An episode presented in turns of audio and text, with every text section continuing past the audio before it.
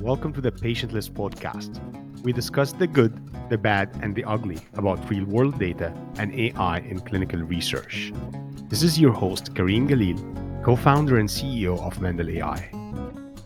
I invite key thought leaders across the broad spectrum of believers and dissenters of AI to share their experiences with actual AI and real world data initiatives.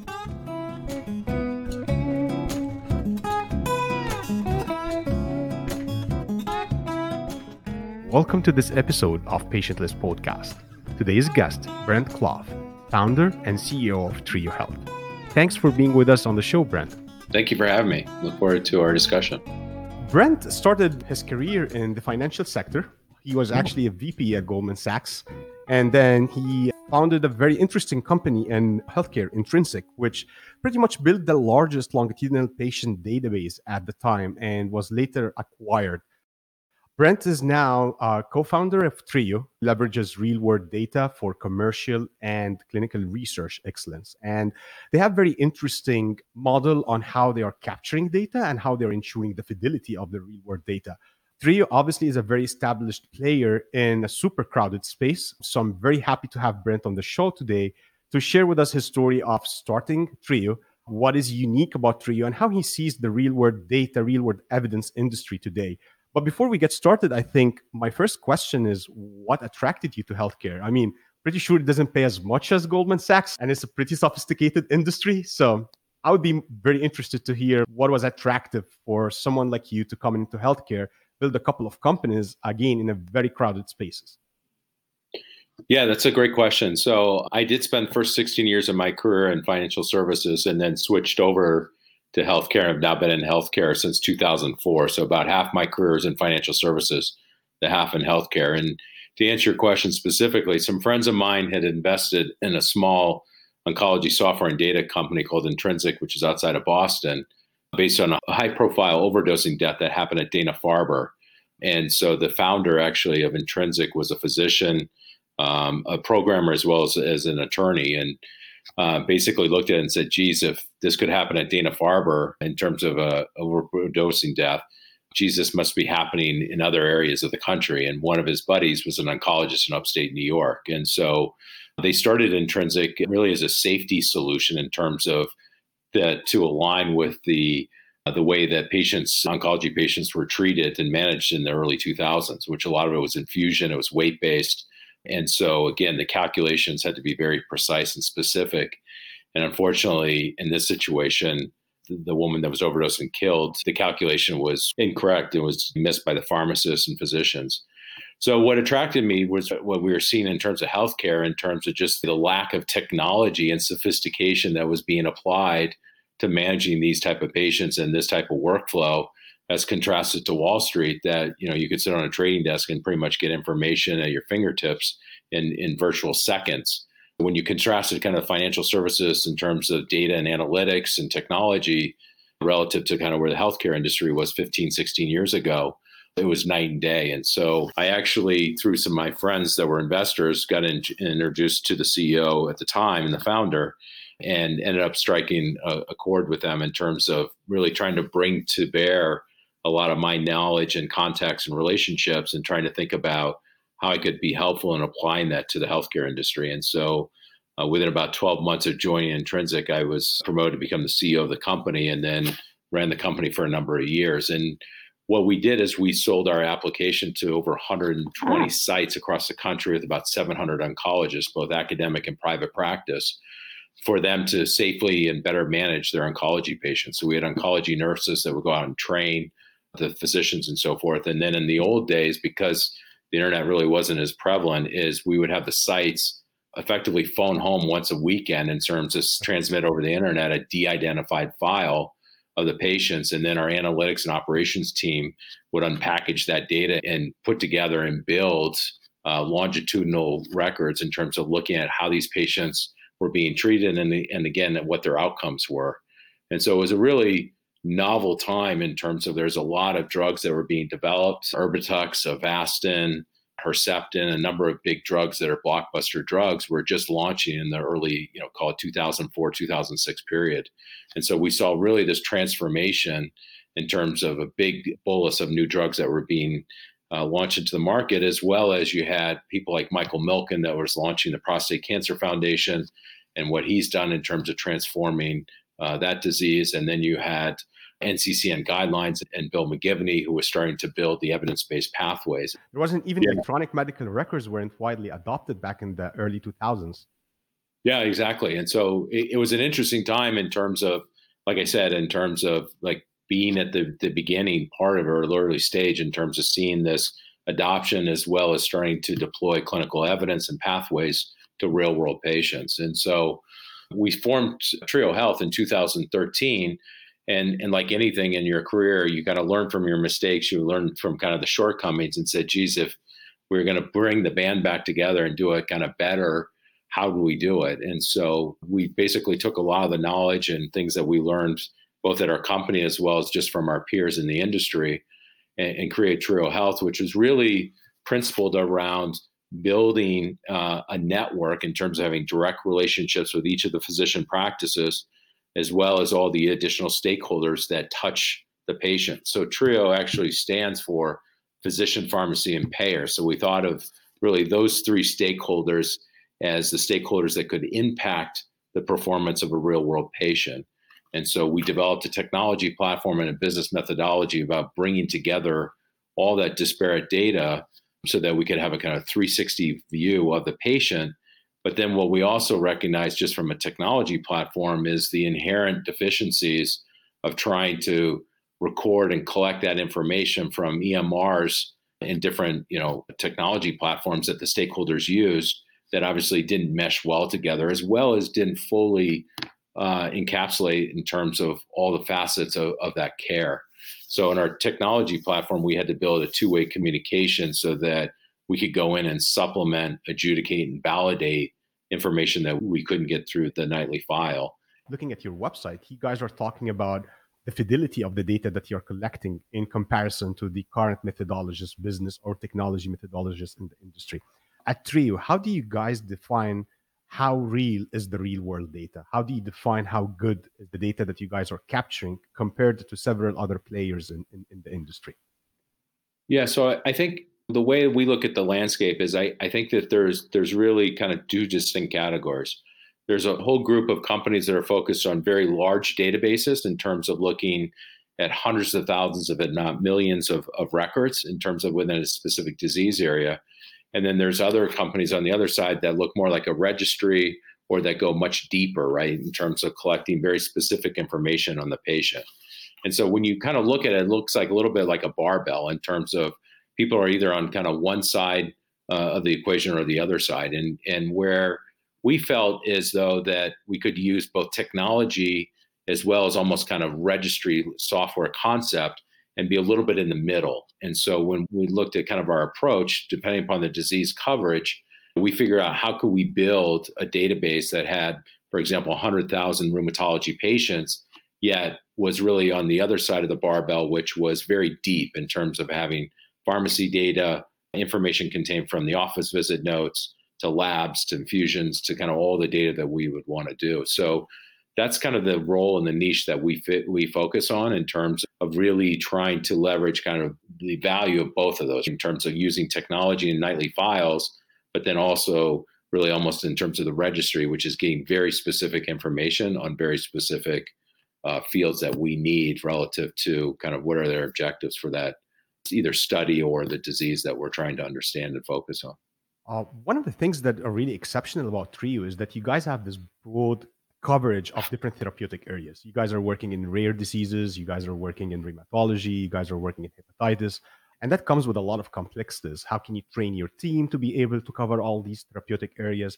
How are you going to also be able to uh, build this model where you're able to attract different providers coming from different kind of specialities and convince them to share data with you. Can we talk more about that? I find that very intriguing about the, the, the company that you guys have built there. Yeah, that's a great question. So Yuri, who co-founded the company with me, her background was really more on the qualitative side in terms of amassing a very large Rolodex of key opinion leaders within each uh, specific disease areas. So what, what's really important in terms of that piece of the business is really, if you think about it, is we start before we enter a disease, and we started in hepatitis C with the launch of the new DAAs in, in late 2013 and 2014. And we started really with developing a scientific steering committee of key opinion leaders that are across the country that were highly respected by their peers, the manufacturers, and the payers.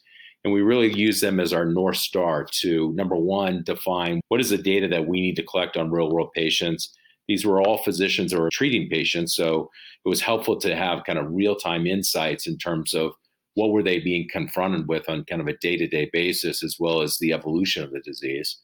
The third is that we use the scientific steering committee, as I said, to go out and recruit and to build the network. Because again, we build every disease organically in terms of one practice at a time. And we sign a business associate agreement and MSA. The final point that we do is now that we've used the scientific steering committee for kind of their qualitative expertise, and now we get the quantitative data, we can bring those two important pieces of information together, as well as sit on top of a live and active network of physicians that are managing treating patients. So we have the ability to adapt very quickly in terms of to the disease, but also be very responsive in terms of when we start to think about our output and all of our studies that we've published to date, which is in excess of over 120 studies, all have been authored by the scientific steering committees in collaboration with our statisticians and our analytics people.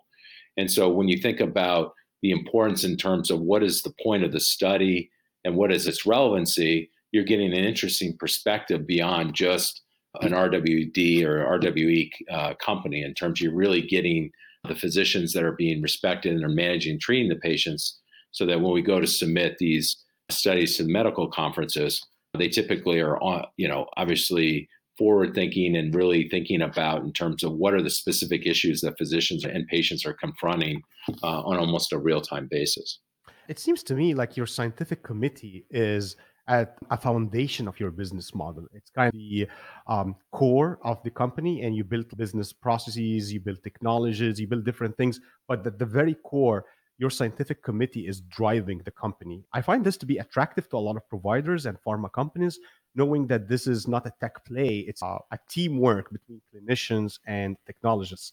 How are you able to uh, assemble your scientific committee? I think that's one question. The other is, what's in it for the sites to sign an MSA with you, share their data, and contribute to the registries that you guys are building? Yeah, I, I think echoing to your point that you just made, it, you know, I we kind of think of our scientific steering committee is a little bit of the Trojan horse. It really starts and ends with them. Number one, they give us the credibility immediately amongst their peers because, again, they're backing this, they're supporting this.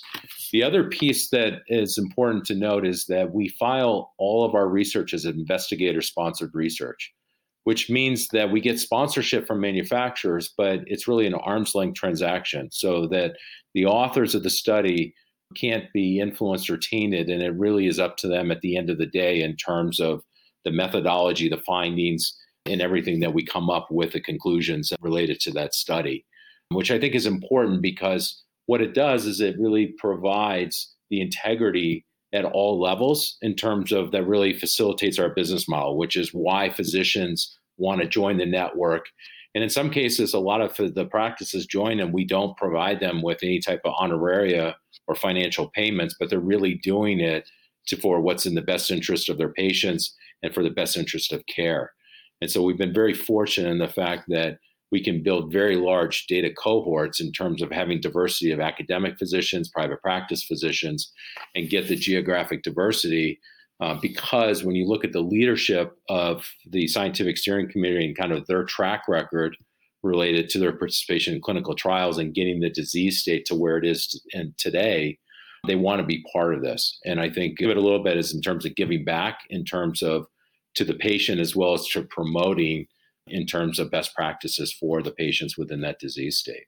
So you are a proxy between sponsors and clinical research sites where you enable the sponsor to learn from the care of each patient that went through that site in a digital way where you don't have to recruit an actual patient, talk to them, consent them. This is the theme of our podcast is patientless trials. What we mean by mm-hmm. patientless mm-hmm. trials are not necessarily getting the patient out of the equation. It's actually the patient is always in the center of it. But rather than the patient contributing in, in a clinical setting, the patient is contributing in a data setting where they are basically leveraging their data.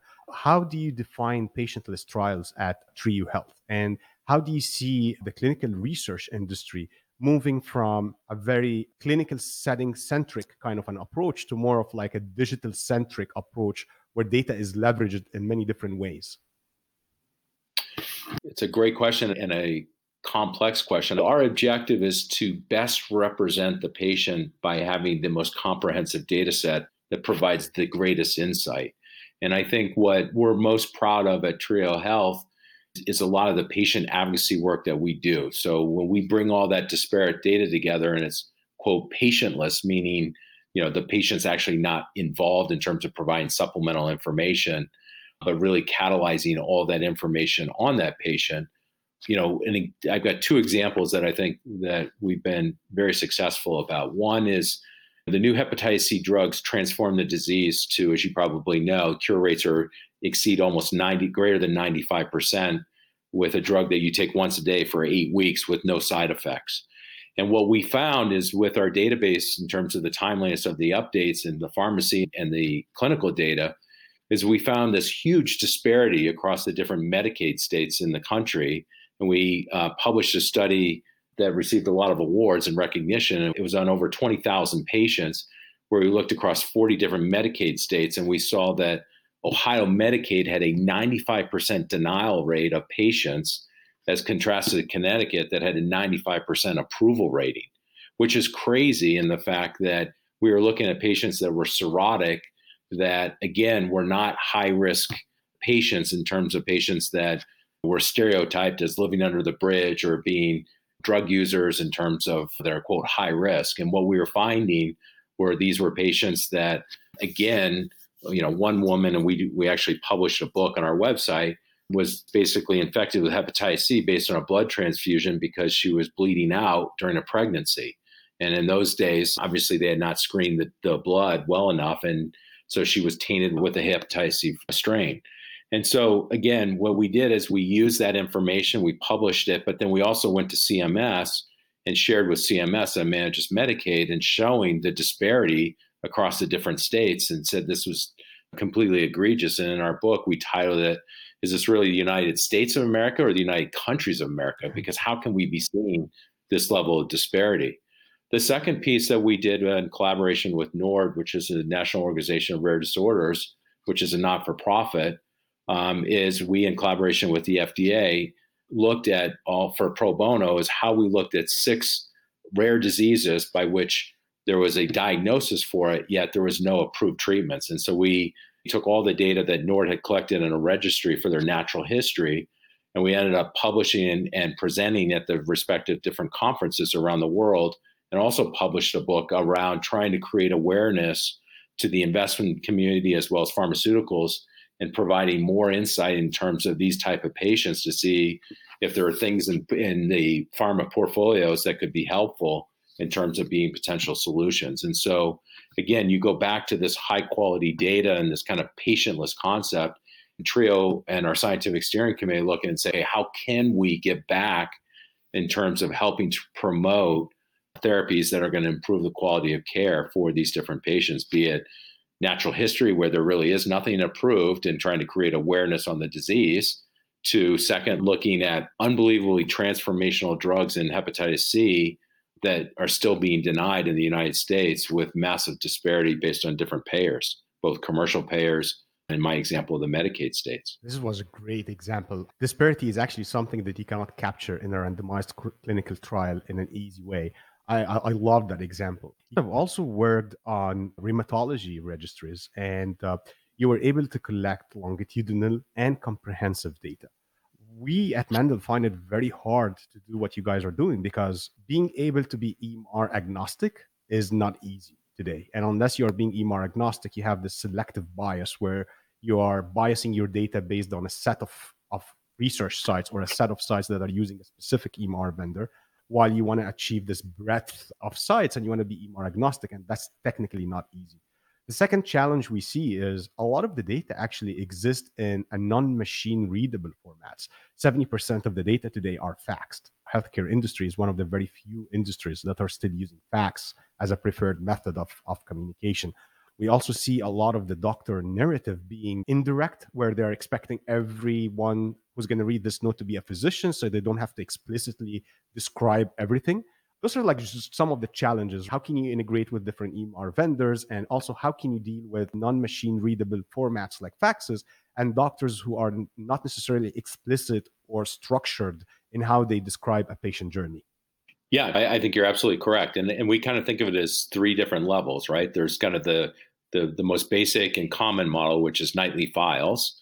The second is really AI and OCR technology. And then I think the third is is the good old fashioned roll up your sleeves with a clinically trained certified person that can remote log in and read chart notes or scan documents or things that obviously don't meet the first two criteria and really start to put together that patient story or build that mosaic so you can understand it. And a an example, you know, that I think in rheumatology to your question is what every manufacturer wants to know and every payer wants to know is not, you know, we all know what happened, but we want to know why. So when we look at a rheumatology patient and we say, geez, you know, they started on Humira and then they switched over to Xeljanz, you know, why did they discontinue Humira and why did they select, you know, Enbrel as a, as the second or third line or fourth line of therapy?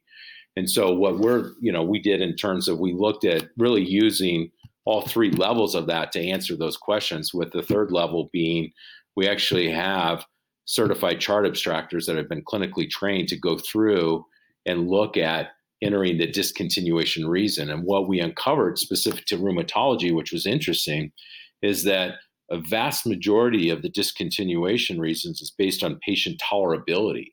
Where if you go back to kind of oncologists and they go, geez, this is this is standard protocol for us to, to manage patients with pain, nausea, diarrhea, rashes, and so forth. And what the rheumatologists are telling us is, you know, we actually don't do a very good job managing patient tolerability. So what we're trying to do is uncover for rheumatology specifically, going back to your question in terms of these three levels, is how do we bring this unique insight to help advance the disease? So how could we help physicians understand in terms of the prevalence of a particular category of patient tolerability and then how could you potentially work with the patient hubs and support paths from the different manufacturers to do almost real time triage? And so now, you know, if I was going to discontinue because of a GI abdominal pain, the question is, is there a way to help mitigate that in terms of to keep me on that therapy, yet manage that uh, a derivative or a derived side effect that could be correlated or non correlated? But at the very least, it's, it's the basis for why there's a switch. And so again, we think that there's there's a lot of still great opportunities in terms of really taking a comprehensive view in space like rheumatology. There's a lot of entrenched competitors. There's a lot of people that have real world data, but it's really trying to think about how you creatively look at bringing together all the, the resources and capabilities to draw some unique insight to quote advance the disease state. And so that would be an example where we're super excited in terms of some of the work that we're uncovering in rheumatology. How did COVID affect Trio? Is COVID a catalyst for real world data studies, or did it slow down the change towards more data driven trials? And uh, how, how do you see COVID today affecting the real world evidence industry? I can't speak on behalf of the CROs other than I know the clinical trials have obviously been stalled and it's been a difficult environment. I, I think what's been fascinating, going back to the beginning of our conversation around this kind of barbell strategy around real world data companies in terms of being on kind of the one end of the spectrum. You know, I, I think there's a lot of great work on the large data sets to look at prevalence and looking at different populations in terms of how they're being impacted and what the outcomes are. And then I think if you look at kind of what we're looking at on our on our on the Trio Health side is is really going down 10 or 15 different levels. So we may only have a database of 100,000 rheumatology patients, yet you know we're tracking in terms of patients that have been diagnosed with with COVID, and then also measuring and looking at their outcome and having the notes and all those detailed information. And I think the question that we're trying to look at is that some of the are some of the rheumatology drugs delaying onset of disease And It was a webinar that we hosted two or three weeks ago. So we're kind of looking at it in terms of at a very detailed patient level specific function versus there's still a lot of value at the macro level at the epi side in terms of doing that. So I think as it relates to COVID, it, it, it presents a kind of a, a unique unique environment in terms of the clinical trial development. But then when you look at the real world data companies, I think that you know real world data companies have evolved a lot in the last 15 years to i think they play a very important role both at kind of the macro level and the micro level which is going to be highly complementary to helping us solve these type of complex problems that we're uh, confronted with. How do you see pharma companies and how they perceive real world data? Do you think they perceive it as a vitamin or more of a painkiller is it something good to have or something must have i mean obviously you have been in leveraging real world data for more than 15 years. So you can see the adoption curve. Are we there yet? Are we at a point where they feel like this is a painkiller or we're still in the vitamin stage? I think we've made a lot of progress. I think the biggest problem with real world data for the last seven years, up until the last year or so, or two years ago, has been the confusion around how to use the data and understanding that there is no perfect database. And I think that it feels like in the last 12 to 24 months, there's really been a lot of progress made in terms of really kind of ring fencing and understanding within each of the different companies kind of what their capabilities and what their best use cases are creating that level of clarity where we can all add value in some capacity but understanding where you know we excel and where our weaknesses are i think is what's critically important. And i think that's starting to flush out more and more in a, in a more accelerated rate. And i think any time that you get to that level then I, I do think that you you know using your analogy in terms of the vitamin or the painkiller i think in certain situations they both exist right? In terms of it becomes helpful to programs that they're trying to advance internally. And then i think it also becomes necessary or required but again, I think the starting point that we should all be focused on is making sure that our clients understand with complete clarity and, and transparency in terms of the good, bad, and ugly. What what are we good at? What are our deficiencies, and, and what should you not use us for? And I think I think when we get to that level of transparency, is I think it's going to be obviously best for the entire industry. A lot of our audience are actually executives in the pharma industry, and we always get the question I have sent an RFP. Now I have like 10 vendors and I need to assess where they are to also borrow your analogy on, on the barbell of that. How comprehensive mm-hmm. is their data? What are the right questions to ask? That's still the industry is still trying to figure out what are the criteria or the framework where you can evaluate a vendor and understand where they stand on the breadth and depth of curves when it comes to their data assets. So, what would you advise? What kind of questions, if you are a pharma executive today, what kind of questions are you going to ask? Yeah, I feel like the pharma industry has evolved a lot in terms of uh, starting to develop those questionnaires and methodology that provides kind of that nowhere to hide for the different vendors or people receiving or responding to those RFPs. And at the end of the day, I think it's, at least from the way that we manage our company, we just think it's a mistake to try to misrepresent us because at the end of the day, there's nowhere to hide. And so what you end up is just in a bad situation. And so, from our perspective, we welcome the transparency. And it's imperative for us to both our clients as well as even our physician partners and networks in terms of making sure they understand what are our goals and objectives and what can we do and what can't we do. In history of seven, eight years, you know, we, we've had to you know, rein back some of our members of our scientific steering committee to get excited and start talking and say, "Oh, we can do this, this, this, and this," and and we have to rein them back and say, "No, no, we can't do that. Right? That's not feasible." I think the the nice thing is that the industry has evolved to a point where the level of knowledge is there. I think the transparency is now getting to the place where people now understand where they fit um, and what their strengths and weaknesses are. And I think with transparency, you're going to see a wider adoption and more use cases in terms of how real world data can be applied uh, across a broader spectrum than even exists today. I want to go back to the scientific committee at Trio. Explain to me how you guys run that. Do you have like representation of different specialities? Are they full-time employee of Trio or they're more of a scientific advisor or consultant? How are you guys able to build that kind of committee and keep them engaged also with the, the amount of business that you guys are generating? I would tell you that not one person on our scientific steering committee does it for the money or any type of honoraria. I think that we've always positioned from day one that we have to be the North Star in terms of clinical evidence. We need to pave the way for the disease state in terms of doing really novel and transformational research uh, that provides and sheds new insight that is going to advance the care of patients for that specific disease. So, first and foremost, it's, it really starts and ends with the clinical integrity that we bring to the table, and as well as the studies and, and methodologies that we bring forth in terms of for each specific disease state. The, the second piece is in terms of how do we get them. You know, our goal is always to try to get an oral presentation at, a major medical conference. And when you get an oral presentation, as you know, you're the best of the best in terms of your one to two percent of all submissions that make that cut.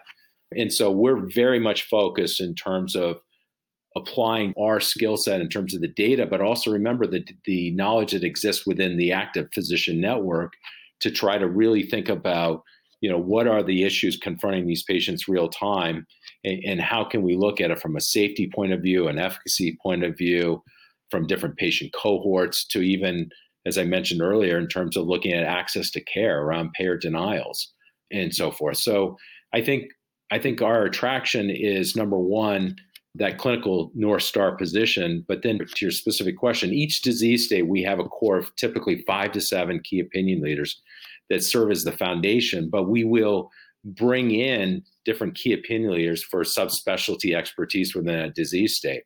So in hepatitis C, we could have an expert that focuses on the co-infected population, which would be hepatitis C plus HIV, or we could look at uh, physicians that treat high risk patients based on median income and different zip codes and so forth. So that have a lot of different comorbids. So for us, it's it's having that foundation in terms of the rigor and making sure that what we're doing is, is clinically sound methodology and so forth.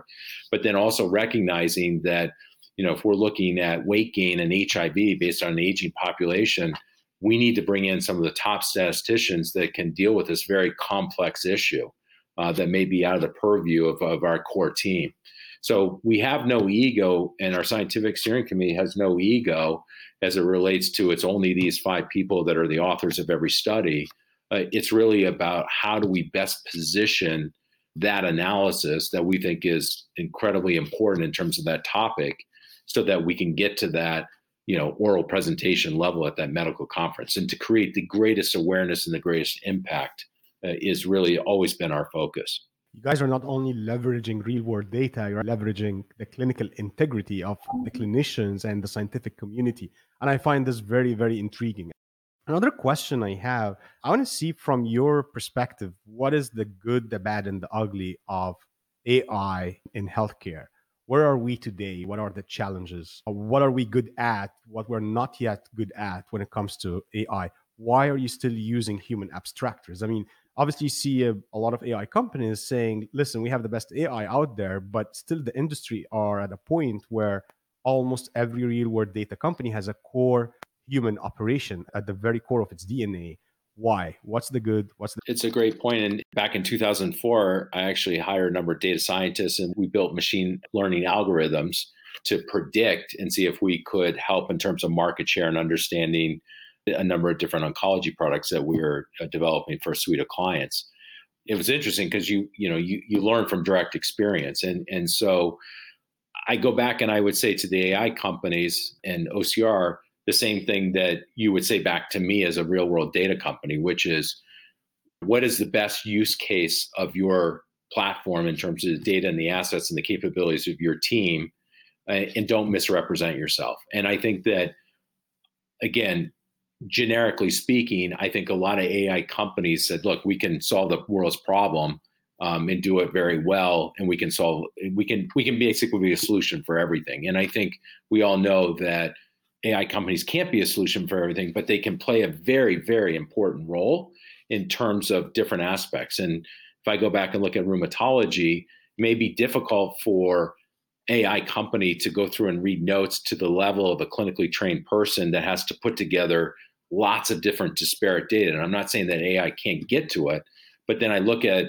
you know, looking at a physician, uh, a patient global assessment form. I look at MDHAQ. I look at different things, and I go, geez, that AI company would be terrific in terms of a whole bunch of different capabilities that they could be accretive to for Trio Health and other companies.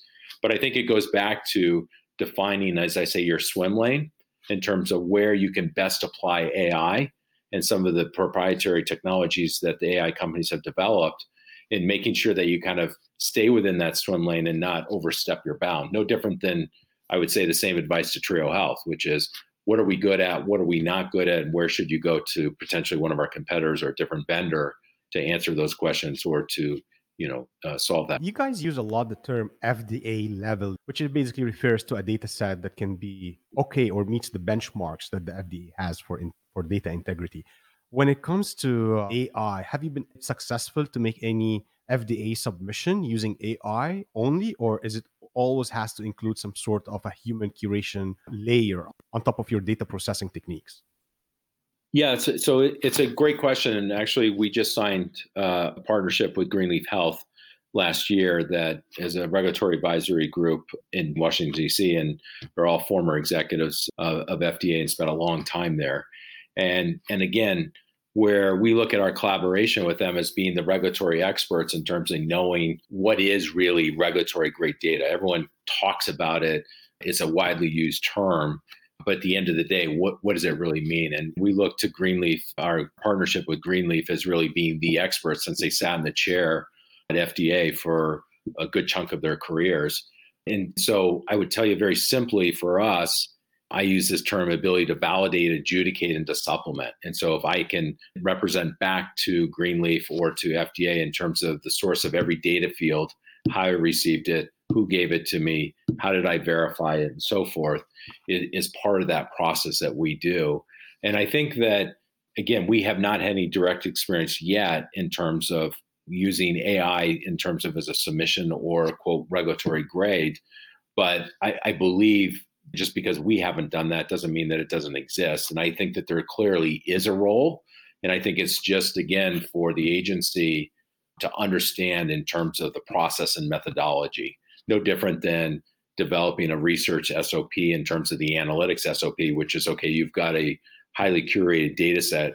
And then how did you transform it, you know, based on your statistics and approach and methodology and, documenting that process. And, and I think AI would should and would be an important component of that as long as, as the agency can understand the methodology, the process, and, and exactly how you transformed it or got to the conclusions that you did. Which is very challenging because a lot of the AI techniques today based on deep learning, which is not really self-explanatory systems. It's very hard to explain how was the outcome generated. And I think this is a very challenging AI companies in healthcare have to figure out is how can you use AI techniques that are still able to explain how they are able to come to these conclusions? But that's a great point that we, we need to be able to explain things to achieve this FDA level acceptance. Look, from my previous experience with the data scientists and machine learning, they uncovered some really interesting patterns and trends that obviously we didn't uh, uncover in terms of just with all our analytics team. And, and so if, if you look at that as, as really the starting point in terms of then using the rest of the process to then manually go through and verify that, I, I still think AI can be very informative in terms of spotting things in, in terms of early detections and uncovering things that haven't been detected yet and do it in a very efficient way versus kind of a human effort. And then the question is, can you couple that with the human efforts as a backstop to go through and verify in terms of bearing out that trend or bearing out that evidence that the AI company came up with. I agree. The, the, machine has to help the human, but it's not in a position to replace the human. I think this is one of the things actually that we strive to do here at Mendel is we try to always build machines that can truly help a human abstractor or a clinician rather than try to replace the clinical role there. We are at wide adoption when it comes to the adoption curve of real world data and real world evidence. And I was wondering, how do you see 2025 from that perspective? Are you seeing more budgets allocated for real world evidence? Is going to be matching the budgets that are allocated for traditional clinical research?